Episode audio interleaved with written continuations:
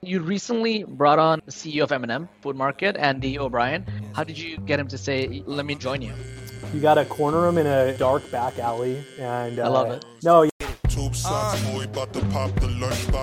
Co-founder and general partner of Donna Jean, featured as Forbes 30 under 30, creator of the vegan McDonald's, co-founder and president of Plant Power Fast Food, and Lunchbox Top 30 Hottest Brands 2023 winner, Zach Vouga. Am I saying it right? Vouga. you hit it right on the head, and Yeah. thank you for that introduction. I need to have you around more, and we can get on am the a hype man. Megatron. And yeah, you're a hype man. It's like my I'm WWE entrance. First of all, I'm actually not a regular hype man. Like I don't hype everyone up. When I'm hyped about someone, I just am like so pumped about them. I think being the entrepreneur is the loneliest, hardest job in the world. I think being a restaurant entrepreneur is 20 times harder. Something is sickly for anyone who is a restaurant entrepreneur. I don't know why they do it. I don't know why you do it. We'll go into it. It's- This is part-time Sure. therapy too. No payments needed. But thank you so much for being on our show. Thank you for spending some time with me. Thank you for having me. And as I shared, I, I'm a huge fan of what you guys are doing over at Lunchbox. I'm a longtime admirer, and this conversation's long overdue. So thanks for having me. Yeah. For the few people who don't know about your concept, can you take us through day one to today? And and would love to also hear about the many pivots, but just your words, your journey. I'm sure you're tired of saying it, and I'm sure you change it up a little bit every time, or going to some part a little bit more every time. Would love to hear. Yeah, thanks. I'll uh, rewind back to 2015, where my partners and I got together and signed our first lease for our first Plant Power fast food location. So, for those listening that don't know about Plant Power, we're 100% plant based fast food eatery that's real focused on drive throughs or drive up. And me and my partners, we always joke about this. We never wanted to get into the restaurant business per se. We never really viewed ourselves as restaurant guys, although we've fallen in love with the industry now, don't get us wrong. But we wanted to be in the changing the world business. And so we knew that we would have some sort of impact. Our desire was to create some sort of lasting impact beyond our lives on earth. And for us, that meant how can we create a system that promotes a compassionate and sustainable lifestyle in an infrastructural sense? And nobody was doing it in the fast food sphere. And so we often talk where we feel like if you were to survey most people, they want to make the sustainable and compassionate choices. But it's oftentimes the infrastructure that just doesn't allow them to. We're busy. Maybe we can't get to X, Y, and Z. And so we felt that if we could create a brand that served delicious plant based burgers, And, and key is delicious. It has to be delicious. it has to be, right? That's the key barrier to entry there. It has to be delicious. It has to be on par with everything else that's out there. It has to be easy. We thought if we can create a delicious plant based experience focused on taste and innovation and being purpose driven, um, and we could make those far and wide and we can make those accessible, naturally people would be more inclined to make that compassionate and sustainable choice. So we started with our first location in Ocean Beach, which is a sleepy little beach town in San Diego. But you had plans to open in LA, right? Why the pivot there? we always had our site set in LA. You know what's funny about San Diego and LA is like San Diego is oftentimes in the shadow of Los Angeles. Yeah. It's like the little Yeah. brother. And I even say that wearing my Padres gear. We're always like I love it. begrudgingly looking at the Dodgers. Like, You know, I I have a tattoo that says Brown Mamba. I'm a big Kobe fan. okay, there you you, know, go. so I'm not a Lakers fan. I'm a Kobe fan, and this is I, small. I respect that. No, for sure. Yeah, I'm not a Lakers fan, but I'm a Kobe fan as well. My only prized possession is this jersey here. Do you see yeah, it? I, I love That's my it. own. Yeah. It's signed by Kobe. That's my only thing. I hope no one steals if they ever get in here. Nothing else in here to steal. But please continue. Sorry for interrupting. Yeah, we always had our sights set on Los Angeles, but we did a handful of San Diego locations first. It was important to us to get our nest, our home base, and our infrastructure down pat. So that meant opening up in a couple San Diego areas, a couple college campuses here in UCSD and SDSU. And eventually, a couple years back, we landed our first location in, in Hollywood, actually. That's incredible. And how many locations today? We've got 11 with a ghost kitchen and a food truck. That's amazing. And you recently brought on the CEO of M&M Food Market, Andy O'Brien. How do you bring someone that's serious, someone so incredible? You know, I feel like you guys are just getting started. How did you get him to say, "Let me join you"?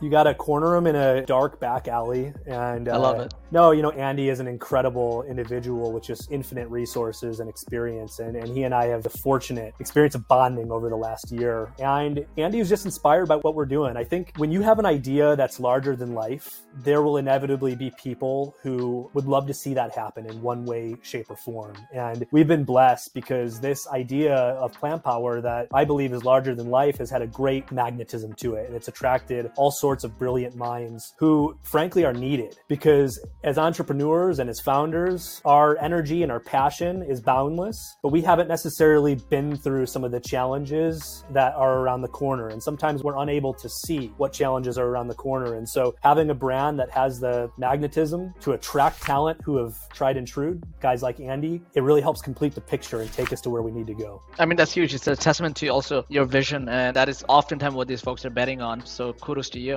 Thank you. Thank you. So you paused college and you'd say, I'm going to be a general manager at Evolution Fast Food. Yep. That's the world's first vegan drive-through. Yep. Take us through that process.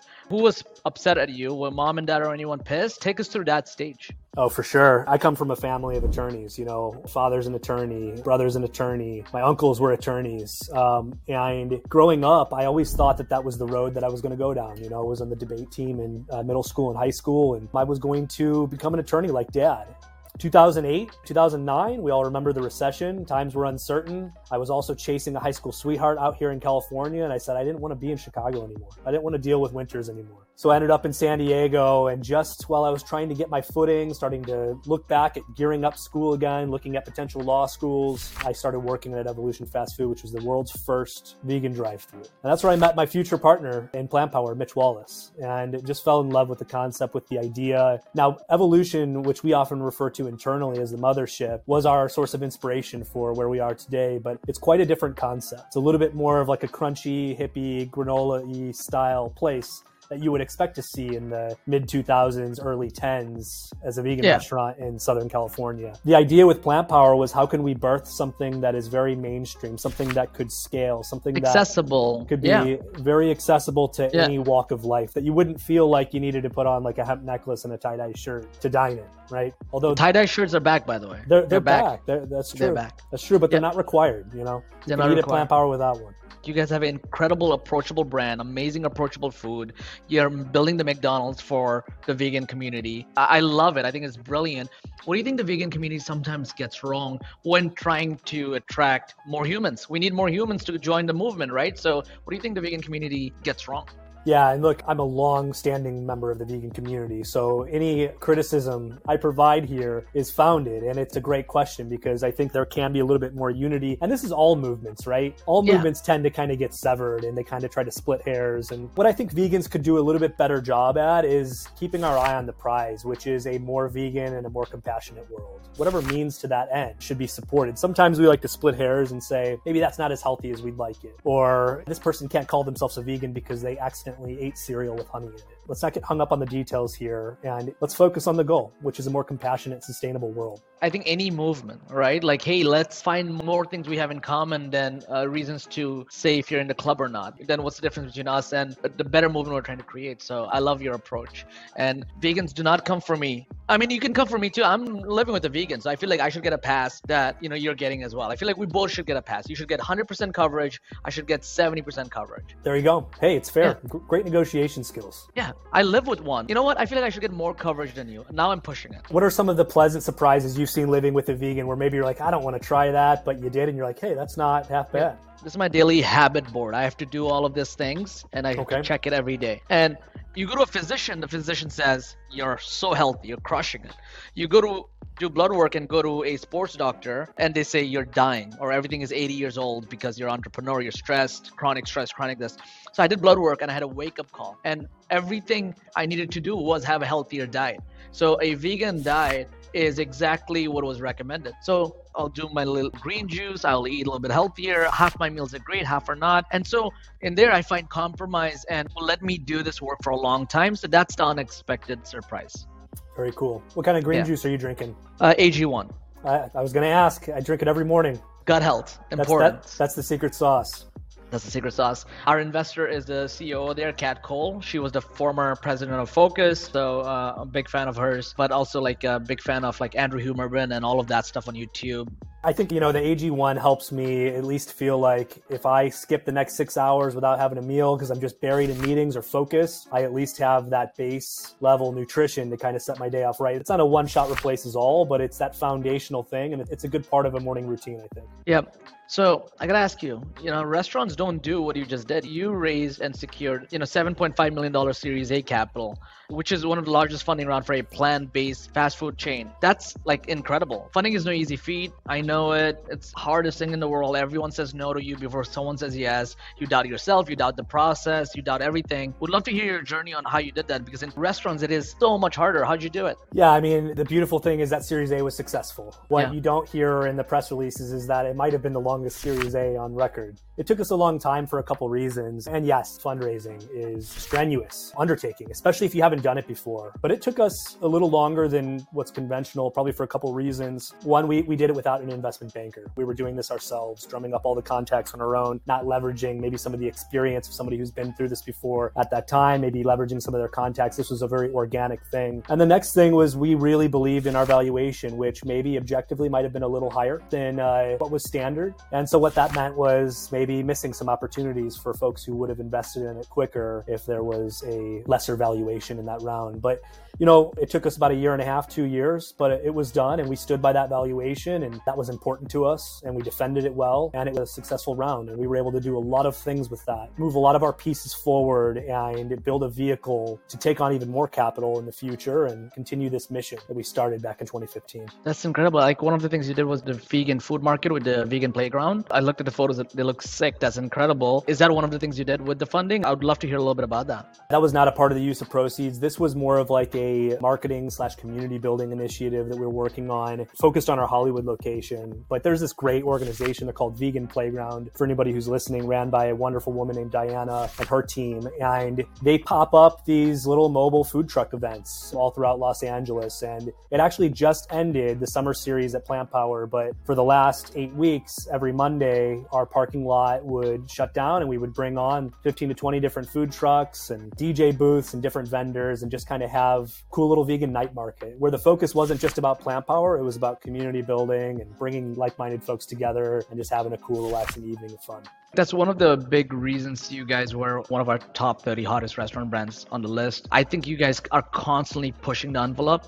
I think you guys are teaching a lot of people how to do it right. I think you're teaching the vegan community to do it right. I think you guys are doing some incredible stuff. Who are you looking to out there for inspiration? Who do you admire out there in the space? It's boundless. I wouldn't say it's any one individual. For me, when I was speaking about plant power, the reason why my partners and I decided to open up a fast food restaurant was because we recognized it hadn't been done before and it, it was a necessary part of this infrastructure for a more sustainable and more compassionate world. So anytime I see folks out there who are devoting their lives to a cause that's greater than any individual, anytime I see folks out there who are building a similar business model that the founders are pouring their life force into it in hopes of having this system that outlives them and still imparts the change that they wish to see. That stuff's inspiring to me. It makes me feel like we're not alone in this. And it's the age old adage it takes a village. Our goal to see a more compassionate, sustainable world will only happen if a multitude of entrepreneurs continue take risks and change the paradigm in various sectors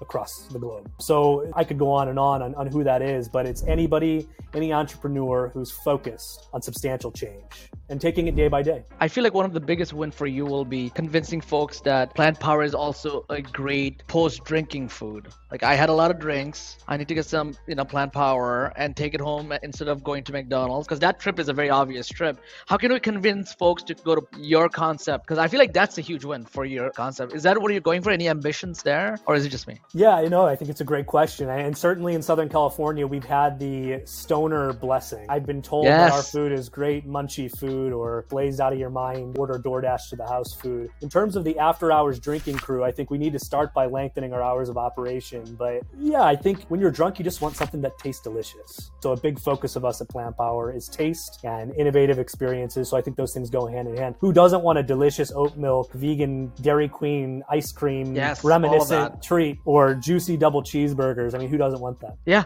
You guys are also on shelves. A supermarket? Which supermarket are you guys with? We're dipping our toes into that world. We've got some cheesecakes in the Whole Foods here in Southern California. We've got our goji berry brownies in natural food stores across the nation. Wow, CPG, look at you. This is something we're looking at, although we also recognize it's not necessarily our core competency. We're a restaurant brand, but when and where it makes sense, it's something we explore. And we have a great manufacturing arm here at our commissary production facility that allows us to explore those opportunities when and if they present themselves. So what you're saying is I can have it in my fridge and after a night of drinking, I can technically eat your food late at night, even if you're not open.